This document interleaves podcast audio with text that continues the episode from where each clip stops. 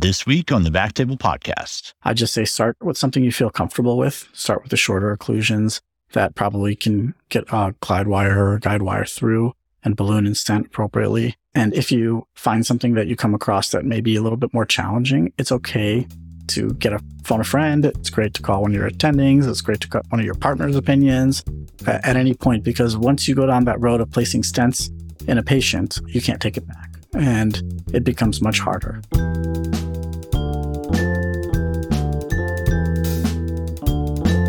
Welcome to the BackTable podcast, your source for all things interventional and endovascular.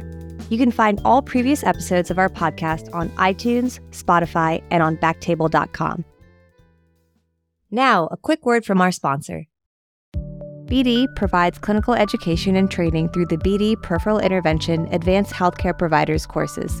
The BD Advanced team offers programs on advanced endovascular management of AV access, emerging techniques in the management of CLTI and venous disease, as well as many different resident programs and peer-to-peer opportunities. Contact your local BD representatives to learn more or visit the BD Advanced webpage. Now, back to the show. I'm your host, Dr. Ally Baheti, coming to you from Tacoma, Washington. My guest today is Dr. Minhaj Khaja, clinical professor of radiology and cardiac surgery at University of Michigan. He's also the associate program director of the IR residency, and recently he's been named the David Williams Research Professor, which is an amazing, amazing accomplishment. Dr. Khaja, welcome to the show. Hey, Ally, thanks for having me. It's really an honor. Dr. Khaja and I, we both trained at UVA. He was a couple years older than me. He's been an incredible mentor and resource for me as well. And it's just been so amazing to watch your career flourish in academics.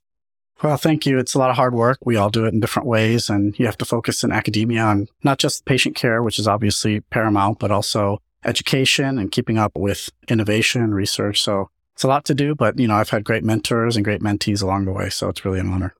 Our topic today is iliocaval reconstruction, but before we get started, I'd like you to tell me a little bit about your path to your current job. Thanks, Ally. It's a great starting off point. I think many of us who train at the University of Virginia, for example, really enjoy and love vascular interventions. And I think that's what it was for me. When I was looking for a job, I really wanted to do vascular interventions. I was looking for places that had that, and University of Michigan had that in the arterial and aortic world, which is what I was really excited about. And then I came here, and the venous interventions were really just, they were so challenging. They were so technical. There were so many different types of patients that we had that couldn't help but get involved with it. And then turns out that I ended up really loving that and focusing more on venous and aortic work than arterial. Amazing. Yeah. You probably didn't think that that's where your career path would be headed when you first came out of training, right? No, not at all. I thought I'd be doing legs, but in a different way. Here now I'm doing a lot of legs in this way. And it's really challenging, but it's really, really gets you going. I think helping patients with a disease that I think we know a lot less about in the venous world than we do the arterial world, and sort of working with pioneers, like you mentioned, Dr. Williams, who really essentially was my mentor for my second fellowship and continues to be my mentor today. I love that you call it your second fellowship. Is it an actual ACGME fellowship that you did after IR, or is it kind of just like your first year on the job was just so amazing? Yeah, that's a great point. No, it's not an ACGME fellowship, although it probably could be. But I think really your first few years out, you're continuing to learn. We all think that once you finish your training that you're done learning. But my first year, I essentially did a second fellowship. I spent so much time learning from reviewing cases and even double scrubbing cases, a lot of them, and actually the aortic space as well as the venous space. And I learned so much, and I also kind of figured out what my passions were from it, specifically some things we may talk about, like anticoagulation and different techniques for sharp recanalization, things that I really enjoy. And I think learning something from someone else new from where you trained is really opens your eyes to a whole nother love that you may have and passion. Well said, well said. Let's get into the meat of it. How do these patients usually present to you? I would say that there's really a lot of different ways. And having worked at both UVA and Michigan, I think it's interesting to see that different practice patterns end up at different institutions sending you referrals. And so I think that we definitely get some patients from end-stage renal disease patients who have chronic occlusions from dialysis catheters and fistulas and grafts. But then also we have so many patients who present with acute DVT. And as we learn more and more about these patients with acute DVT, we know about 50% of them end up having chronic DVT.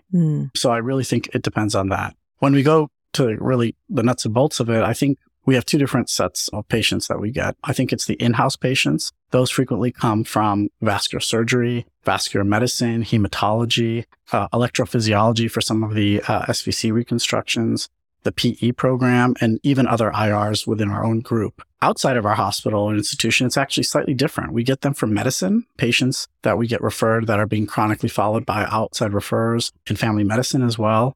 And then, of course, other IRs and vascular surgeons. Excellent. Do you have any self-referred patients that come to you for treatment of chronic DVT? I think now more with IR being a more clinically oriented specialty, people have heard more about this. They've heard more about some of the recanalizations or reconstruction techniques that we use frequently. And then I'll find more and more patients in my clinic who've said, well, I looked you up on health grades, or I looked you up, I typed in Google, somebody who does these types of procedures. So we are seeing more of them. Many of them are second referrals, usually from word of mouth, but we do get those. And I think in the older age, we didn't really see those patients. They would have to be referred from somebody you knew or inside your system. But nowadays, I think more and more patients are taking it into their own hands, which is great. That's fantastic. At Michigan, you have a lot of residents and mid-levels who do procedures for you, correct? Yes, our mid-levels are involved with predominantly ports and PICC lines. Sure. But our trainees are involved in every case that we do. Do you teach them to look out for these patients when they're doing kind of their regular dialysis line workups and things like that? Absolutely. I think given how strong our venous program is and all of our trainees really look out for them. But when we have specific types of patients that usually have been blown off in the past maybe, or people have said, well, there's not really anything that can be done, we make sure during our didactic lectures or during even case teaching while we're doing a procedure, say, hey, you know, this is a patient that maybe we would have forgotten about years ago, and we should really be considering them. I think having trials as well really gets us the ability to talk to trainees and other referring providers as well.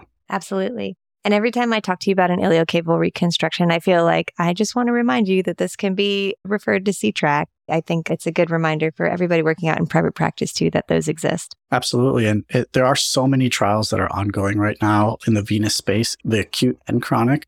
I think it would be a shame not to consider patients so we can further knowledge and figure out what the best interventions or non-interventions are. So let's just talk a little bit about patient workup. Talk to me about your clinical workup for a patient for a benign venous recan.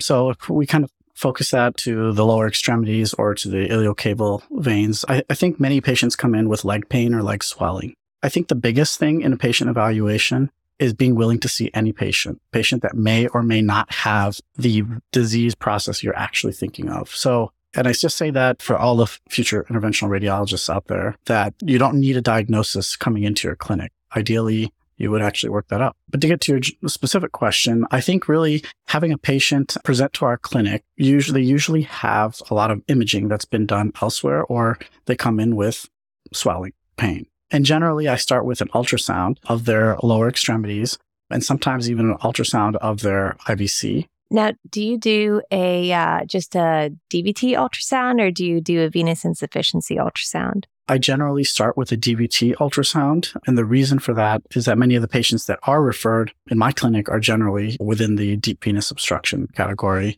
If I see them in clinic and I determine that it's probably not a deep venous problem and a superficial, then I generally would go to the next step of getting a superficial reflux study. Perfect. Okay. Oh, wait, I didn't mean to cut you off. So go ahead. You get your ultrasound, and then what else do you get? I get my ultrasound, and I actually will really just see them in clinic if they don't have any other imaging. If a patient's being referred by another physician, they frequently have had a CT scan. It may or may not be a venous timed CT scan. It might be an arterial scan, which frequently happens when a surgeon may be seeing them for PAD and they get referred to us. And I'll take a look at those pictures. And I always request all outside imaging because anything can be helpful. You know, sometimes patients have a spine issue and they have an MR of their lumbar spine and they catch chronically occluded iliac veins on that.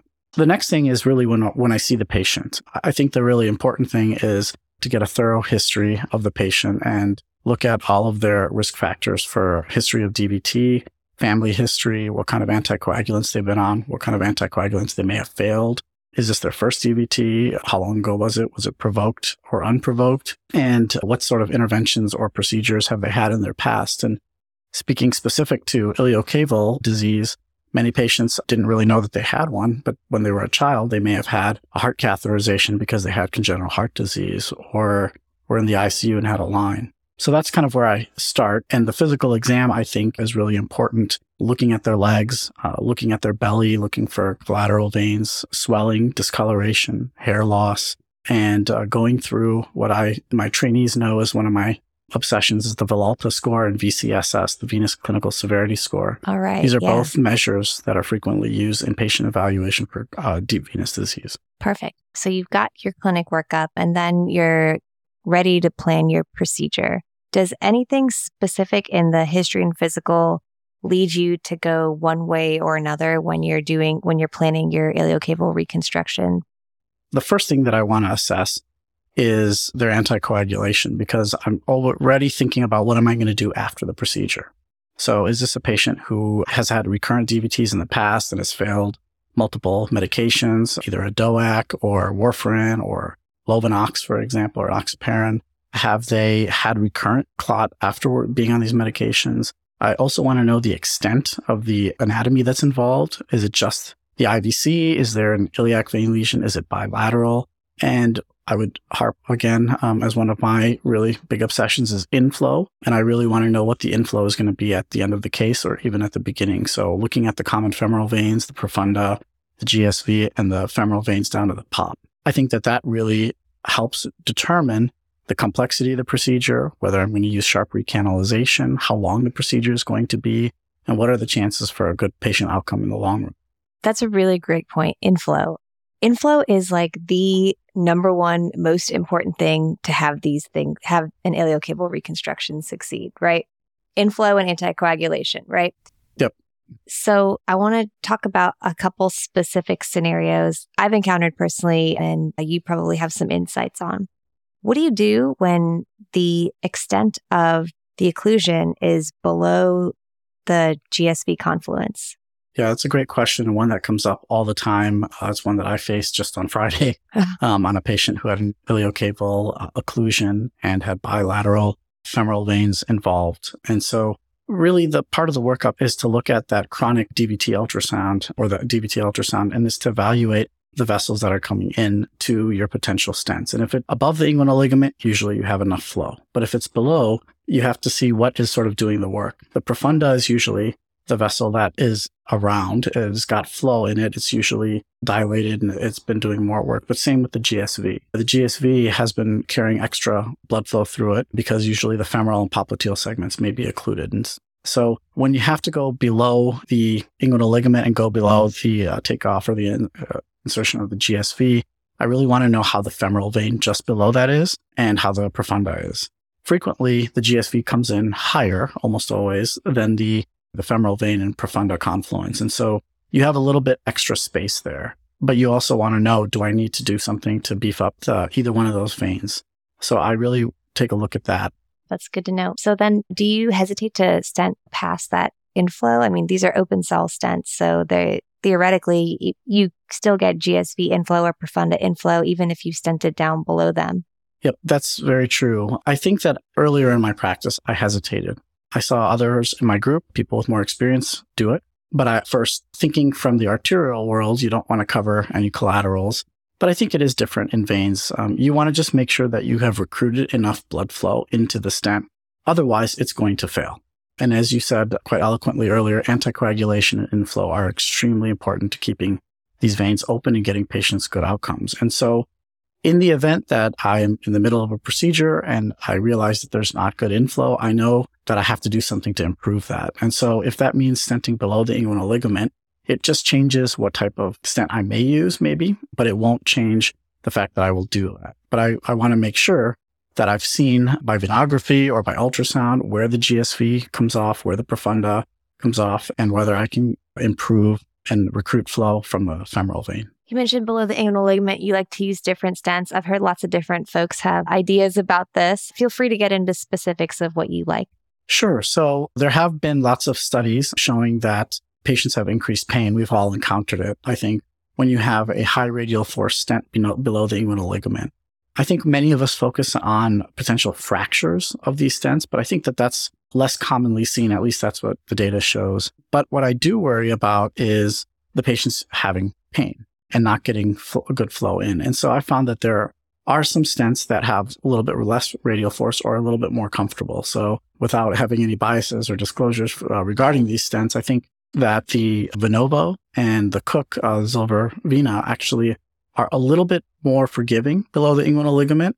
And that was not my practice even 2 or 3 years ago. But now that we've been using the other stents like wall stents for decades, but also the Abre, I find that it's a great stent up higher, but a little bit lower past the inguinal ligament. Patients have that increased inner thigh and inguinal region pain. And again, we want to get the flow into the stent. So we need to stent as low as we need to get good flow.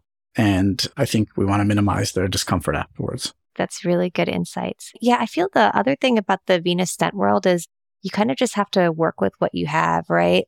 With all of the recalls and products taken off the market, put back on the market, what you learned in training might not be what you have in real life. And just knowing the nuances between the different newer generation stents, I think is really, really useful. You get to work at a place where you probably have access to every single stent you possibly want, don't you? Yeah.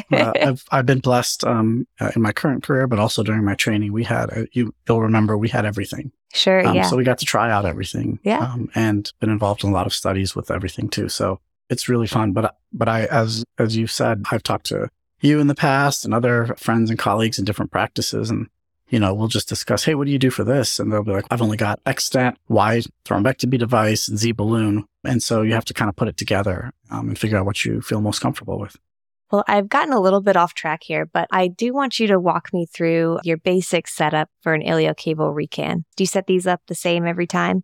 I have basically two flavors or three. Yeah. One is a native iliocaval reconstruction where there's good inflow. Okay. Walk me through that one. Sure. So a native iliocaval reconstruction, I generally have the patient prepped supine, whereas I know a lot of others prep patients prone.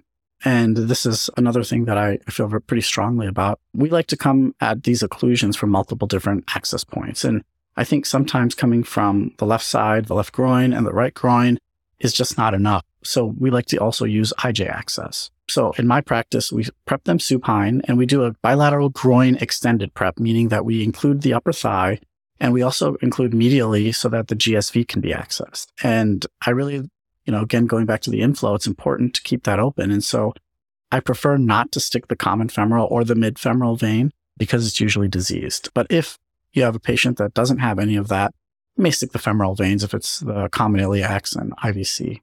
So in general, I prep them that way. It really depends if the patient can tolerate the sedation.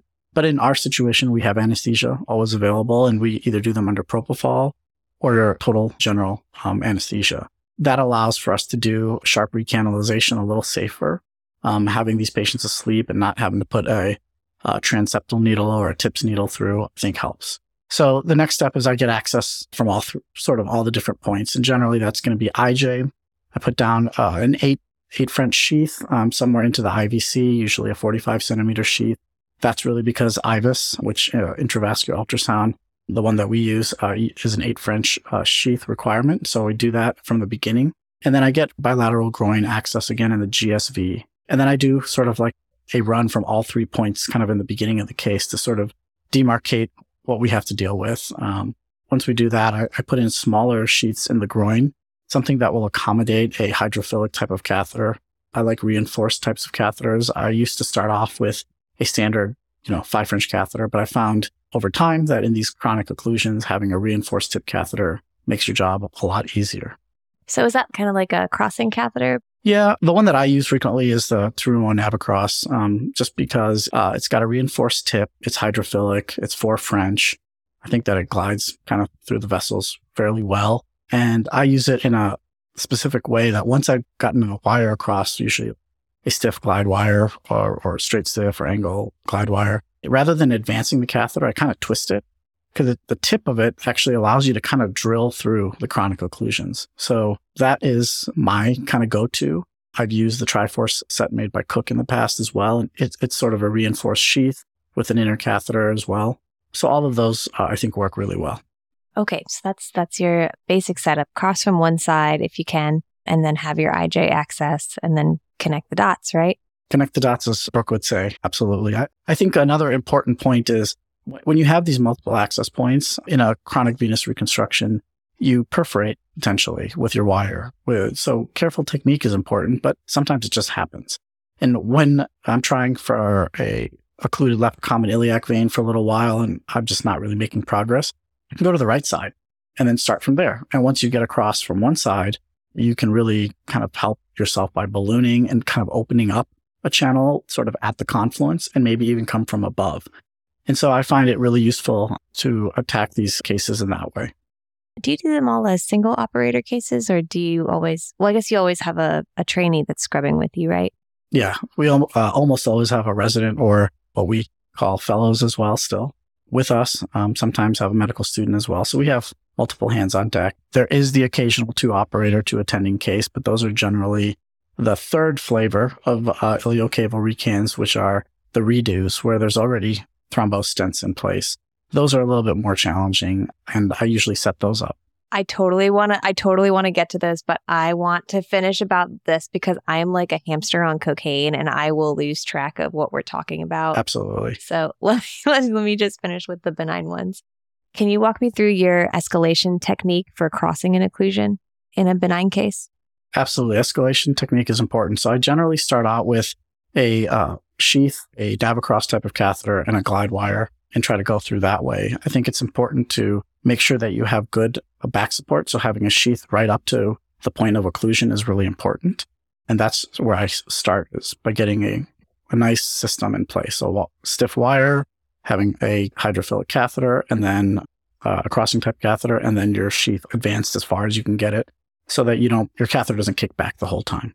After that, if I'm unable to cross, I may try a different type of wire, again, angled versus a stiff wire, and try from a different angle.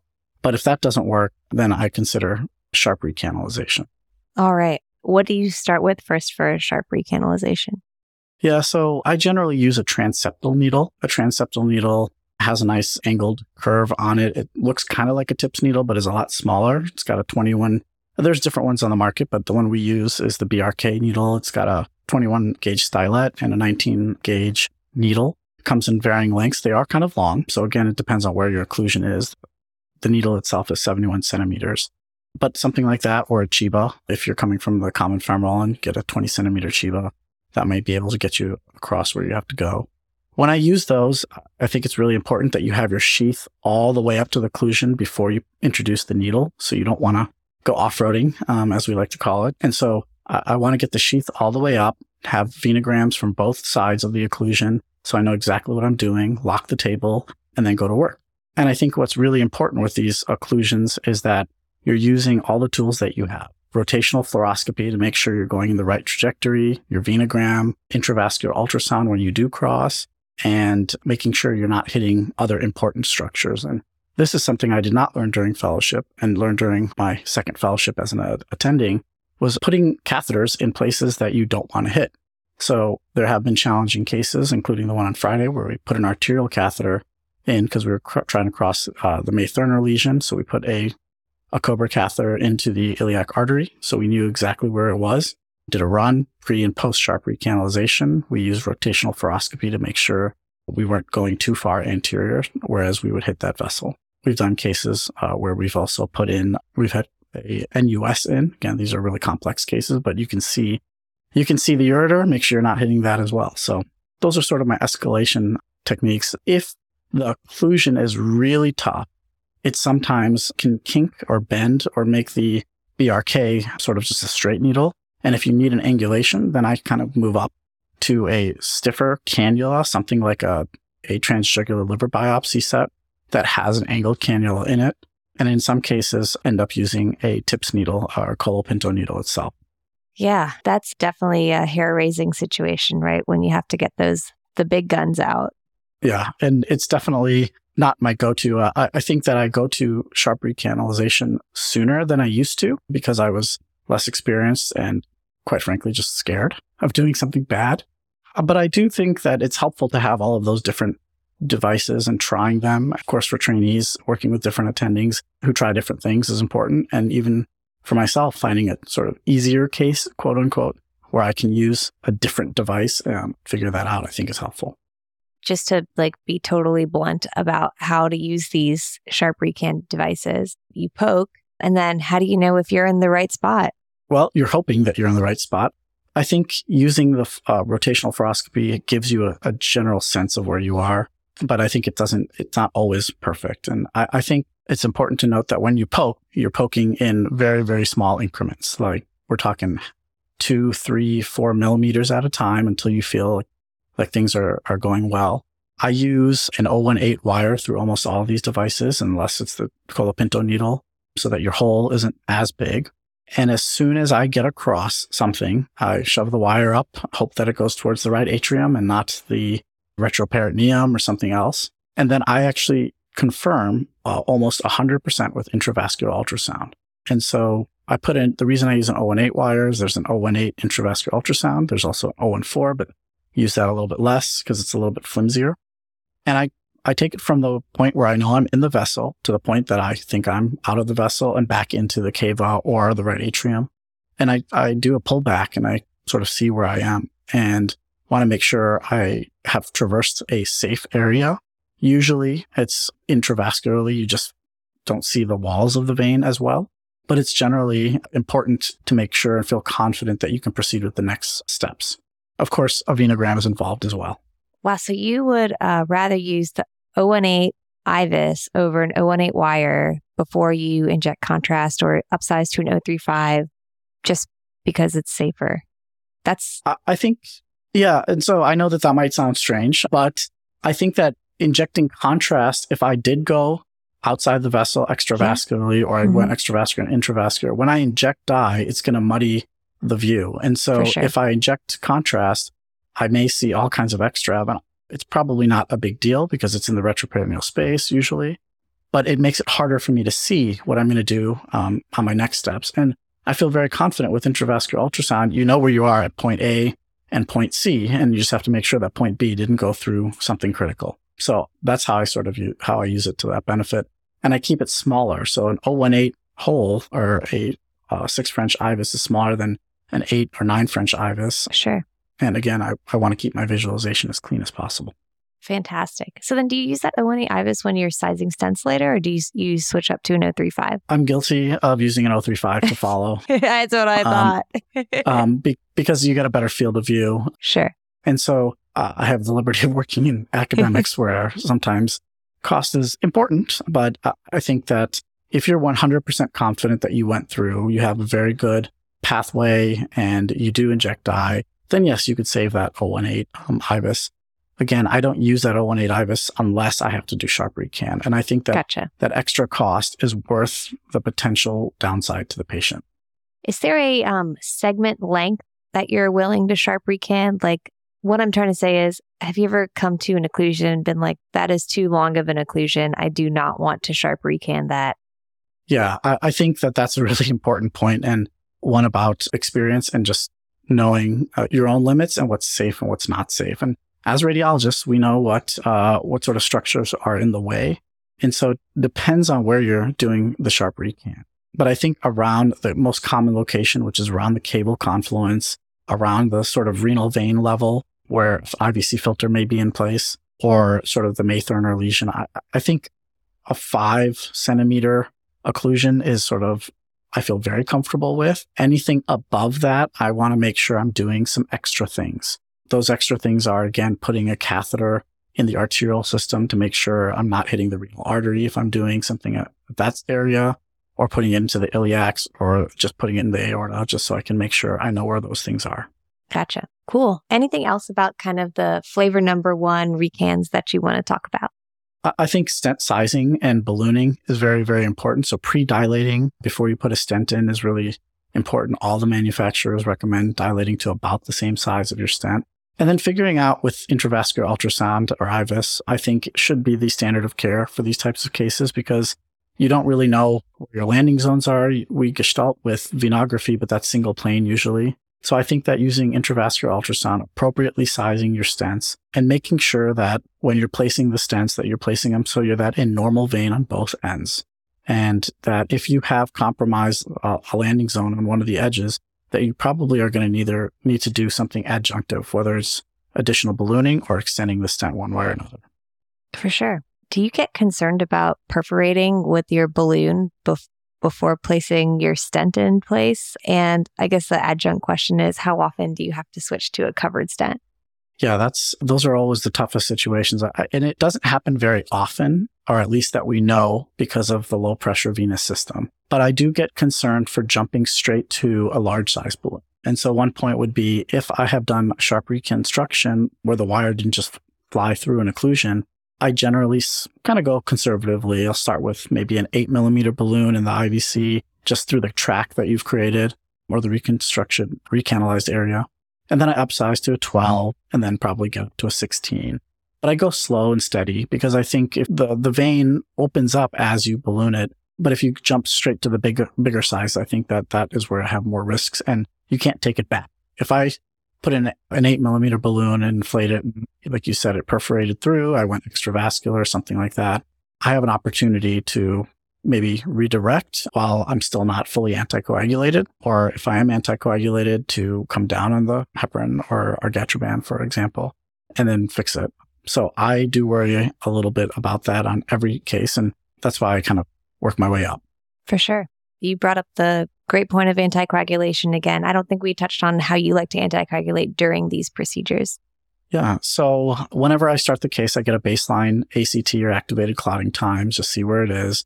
And then I always do part of our timeout. I say, we'll get lots of ACTs and we're going to give lots of heparin, but we're not going to do it until we have confirmed that we've crossed the occluded areas safely and confirmed it with either venography, rotational fluoroscopy, and in my case, generally intravascular ultrasound.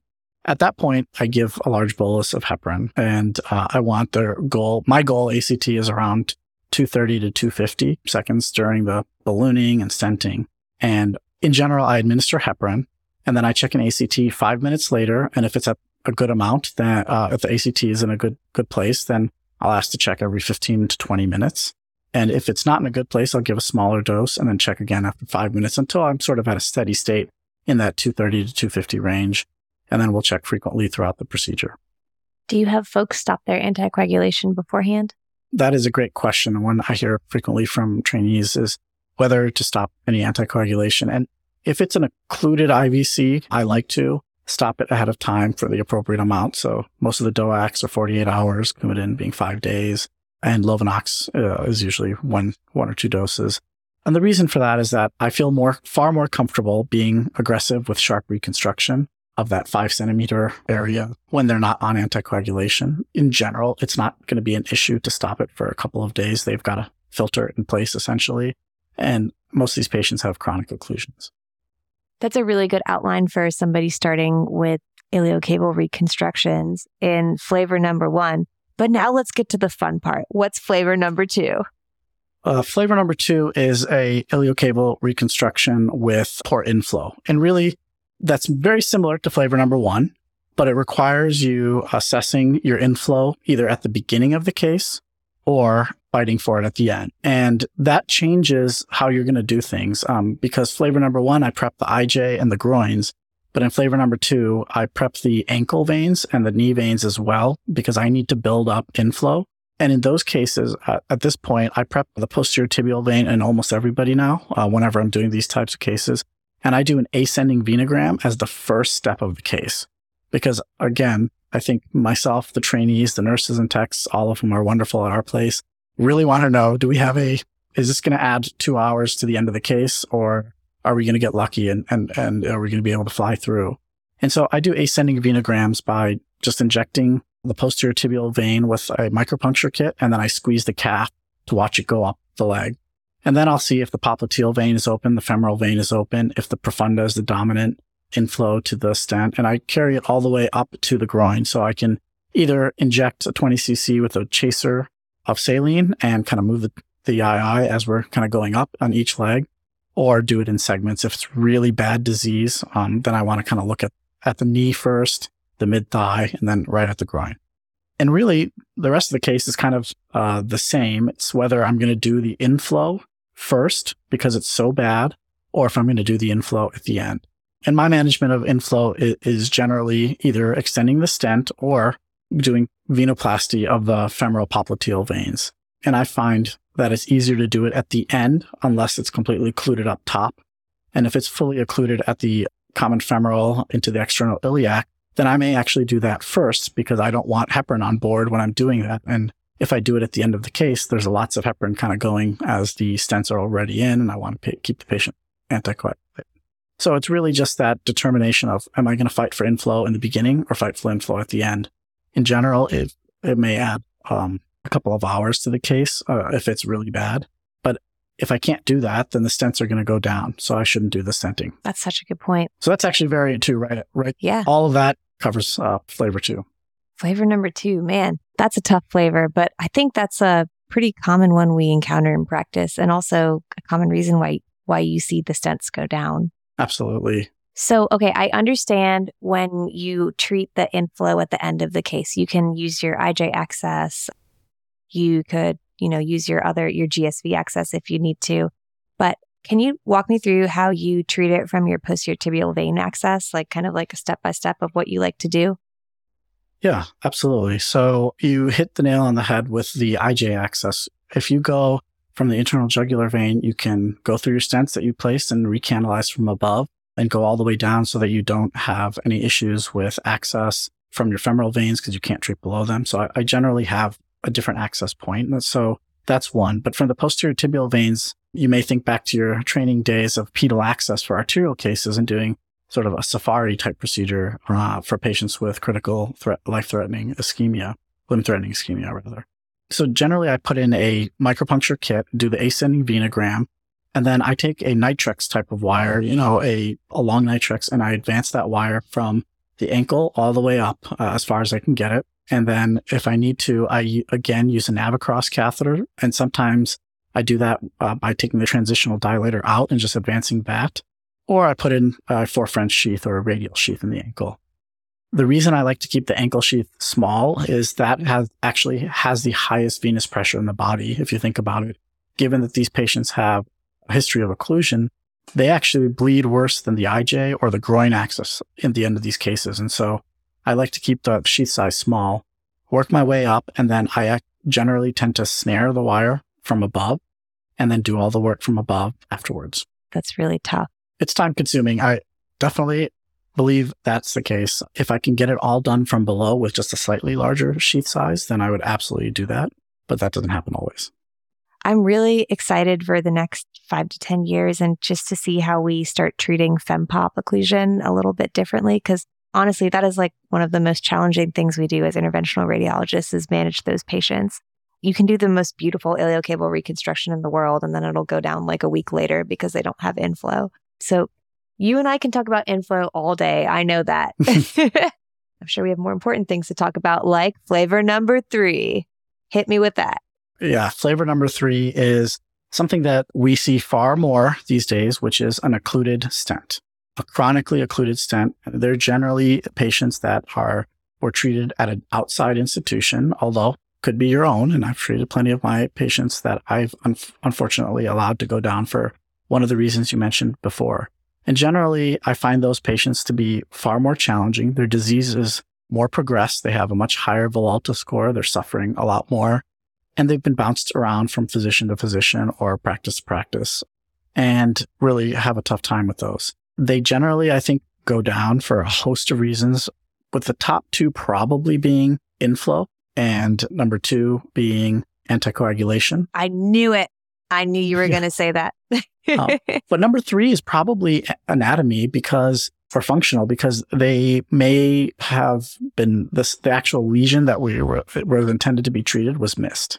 Maybe the stent was a little bit too short on a Matherner patient, and then it kind of slipped back and occluded, or you stopped deep in the pelvis where the internal sort of joins into the common and external. That area is usually more posterior. And if you have a stent that ends around that area, it T-bones the vein and causes turbulence. So frequently, you're kind of dealing with one of those problems. And anytime you have to come back and do something where there's already a stent in place, veins have been manipulated, it's much harder. For those cases, inflow almost definitely is diseased, whether it was before or not, it is now. And then you have to fight your way through these occluded stents. And you generally have to deal with stents that have less luminal caliber than you would like. So once they're full of chronic clot, you can generally only put a smaller stent inside of them. Although there are newer devices and technologies that are helping you with that, you're sort of constrained to what's there. And so you have to make the best of a somewhat bad situation for the patient first, and then you as the person trying to help them. Now, just to clarify for our audience, we're talking about stents that have been down for a long time, right? These aren't people who have thrombosed within the past week.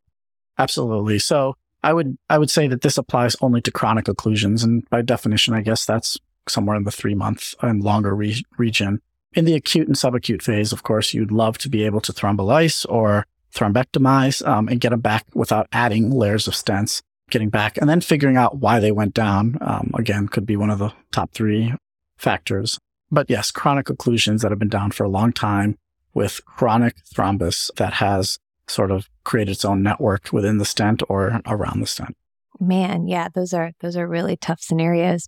Do you find that the length of occlusion that you have to cross in those situations is much longer than in your flavor number 1, for example, cases? Yes.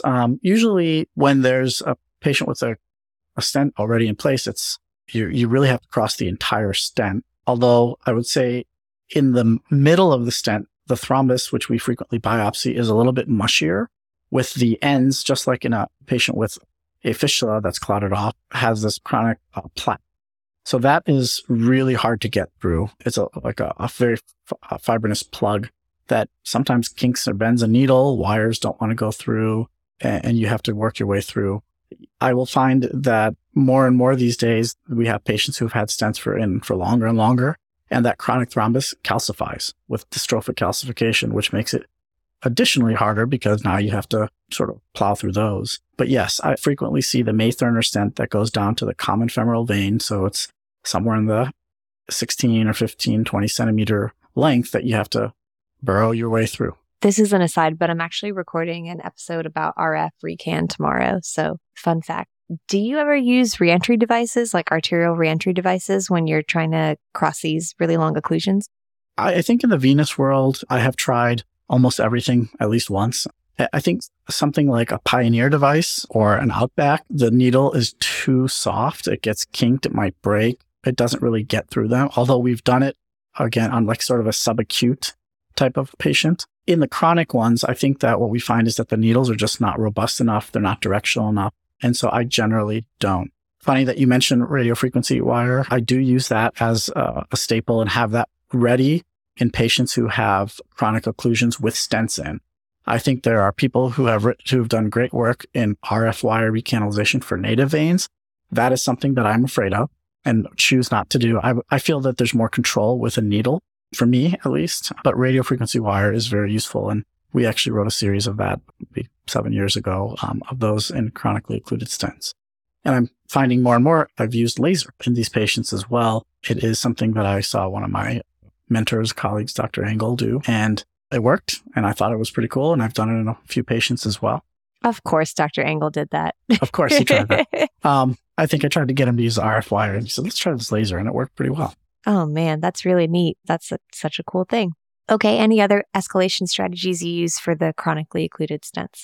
You know, we have been looking for the right devices and the right techniques and the right tips in order to debulk chronic stents, because when you have this chronic thrombus, it just forms this brick wall. And when you do get through the brick wall, you can't really break down all the bricks like you can in an acute DVT.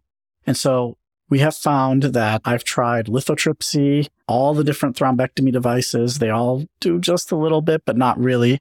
And you are left with a lot less room to work. Even if you balloon a 16 millimeter stent, for example, that has a lot of full of chronic thrombus, you balloon it up to 14, there's still, or 16, there's still a lot of chronic thrombus that is circumferential within the stent. And you can only usually get away with putting like a 12 millimeter stent within it, or at least that gets to 12. And so you're limiting your ability to get good laminar flow through that. And so what we've recently found there are different devices, thrombectomy devices that are coming out into the market. One of them is the Inari RevCore device. It's truly a coring element, and it's made to be used within stents.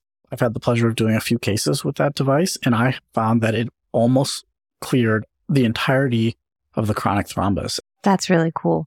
I was really shocked and really impressed. I think we still have to reline those stents because there's still a layer, but you're able to put in a 14 or 16 millimeter stent into chronic and subacute thrombus, respectively. So there's those types of devices. Some of the thrombectomy devices are adding on adjunctive devices that go through them that help get rid of more chronic clot. And I'm really excited to see where the field goes because all the industry partners are really excited about this as well. So they're all coming up with a new innovative way.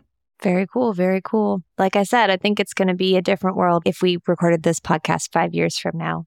Absolutely. Or 5 years ago. Or yeah, exactly. Or even 5 years ago. After the procedure, what kind of anticoagulation regimen do you usually put folks on?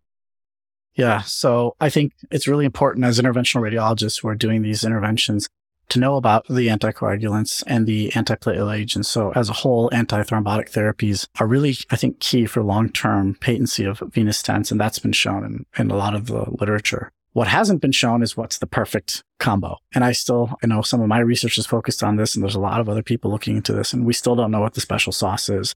I think the first answer, though, is the one thing that we do know is enoxaparin is the special sauce for immediate post-procedural thrombosis and reduction of inflammation. So every patient that we do a iliocaval reconstruction on, a FemPop or venous stenting that is chronic, not acute or non-thrombotic, we place them on Lovenox. I generally do 1 milligram per kilogram twice daily, and I do it for 2 to 4 weeks. Now, I know patients don't love that, taking an injection twice daily, but the data that we do have that is randomized and that is looked at very carefully shows that the reduction of post-thrombotic syndrome improves significantly after greater than 10 days of Lovenox. So I do that on every patient. They all get Lovenox twice daily at 1 mg per kg. And then we change them to a DOAC after that point. And that DOAC in general, I like to use drugs that have twice daily dosing because I feel that you have no peaks and valleys, but more of a steady state. That's just my opinion. There's limited data to support that. And then I put patients, when they get fresh stents, on Plavix or Clopidogrel or one of the other medications that are antiplatelet agents. And I generally do that until I see them back at their second follow-up, which is usually at around 3 to 6 months. And I think that has been shown in some data that there is reduced rethrombosis in these patients, again, with an anticoagulant and an antiplatelet agent on board. Do you do concurrent aspirin or just monotherapy with the DOAC? That's a great question. The dual antiplatelet therapy with an anticoagulant is frequently referred to as triple therapy. And I really do that in patients who I feel have the really compromised inflow. Even if I spend all this time in the world trying to improve their inflow, those are patients that I consider putting them on triple therapy. However, that comes with an increased bleeding risk. And so if I have a patient in whom I did sharp reconstruction and maybe had to poke a few more times, I definitely don't start it day of procedure.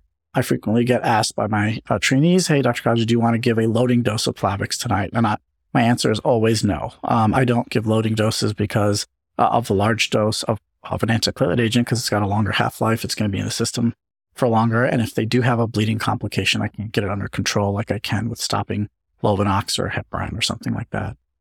When patients do have bleeding complications, the antiplatelet agent is the first thing I stop because, again, the Plavix, as I tell patients, Plavix or Clopidogrel makes your blood less sticky and anticoagulants make your blood flow faster.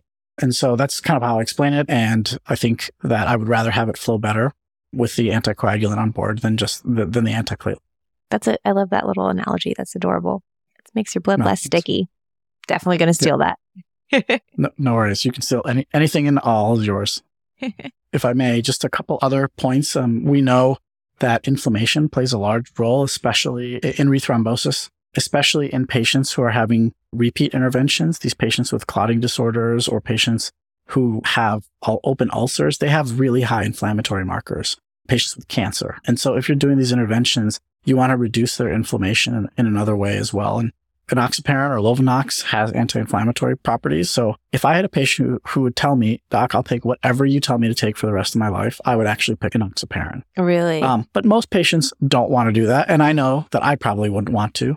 But I do consider other things that reduce inflammation. And there's recent studies to show that statin therapy in patients with venous disease has been beneficial. And there's RCTs ongoing now too. So I actually start my patients on a low-dose statin after checking their labs and making sure that they have elevated inflammatory markers. I start them on statin therapy and then also consider venoactive substances like diosmin or hesperidin. So I get ready to throw the kitchen sink at patients, especially the flavor number 3, the redos, which are occluded everywhere. I really want to do the best to keep them open as long as possible while decreasing their bleeding risk. That's a really great point. That's like you said, throwing the kitchen sink at them because they got to stay open. You mentioned your follow-up in clinic up to 6 months. Do you see them annually after that? I see them usually immediately post-procedure, which immediately I consider I tell everyone within 2 to 4 weeks. That's usually when some of their discomfort may get a little bit better. We figured out sort of the anticoagulation. And as I mentioned, I usually change them at that point. So I see them in clinic and then I change them to a DOAC. After that, in patients that are complete occlusions that I've had to do, that have flavor number 2 or 3 rather, so that have inflow problems and prior stents, I generally see them back a little bit sooner. So 3 months is when I see them. I repeat their Villalta score and I get an ultrasound. And then at 6 months is where I tell them that they've sort of hit their stride. If they've done all the things that they are doing, wearing compression therapy, exercising as much as possible, hopefully having quit smoking if they were smoking, they're taking their anticoagulation, antiplatelet agents. Then at 6 months is when I decide whether they're going to be somebody who's going to probably do very well and require reintervention, or if they're going to. If patients are doing clinically very, very well, I don't actually get any other imaging until 6 months later, where we'd get we would actually do a venogram. A catheter-based venogram is what we do at our institution, or a CT scan if the patient really doesn't want that. And I think we're an outlier in that we do catheter-based venograms frequently on these patients, because I think we're trying to get ahead of forming instant stenosis so that we can treat it accordingly.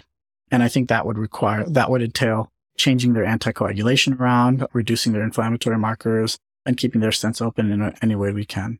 So that's sort of how we go. So 2 to 4 weeks, 3 months, 6 months, 12 months. And if they're doing great, then a year later. And if they have an issue and they require reintervention, I usually start the clock over. So they get annual venograms? Annual venograms for the first 2 years. And then after that, we just move to CT. That's CT, wow, yeah. And ultrasound. How often do you catch an early rethrombosis or issue with the stent on your venograms? We've actually frequently see a significant in-stent stenosis. There are patients that we've done a venogram at 3 months as well, but those are usually clinically symptomatic.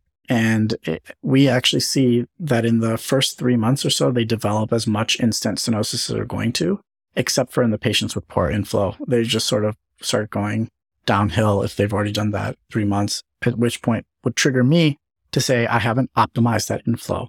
And so given our patient population is more of flavor 2 and 3, so the chronic occlusions with inflow problems and the reduced stents, I end up favoring kind of an earlier clinical assessment and an imaging assessment as needed. Really important stuff. Okay, well, any other tips you'd like to share for people who want to learn more about this disease or want to start incorporating this into their practice? Absolutely. I think that it's a really exciting time for chronic venous disease. I think learning the language of patient assessment, learning different tips and tricks with the different recanalization devices is really important. Knowing proper follow-up with anticoagulation regimens and markers for clinical failure are important.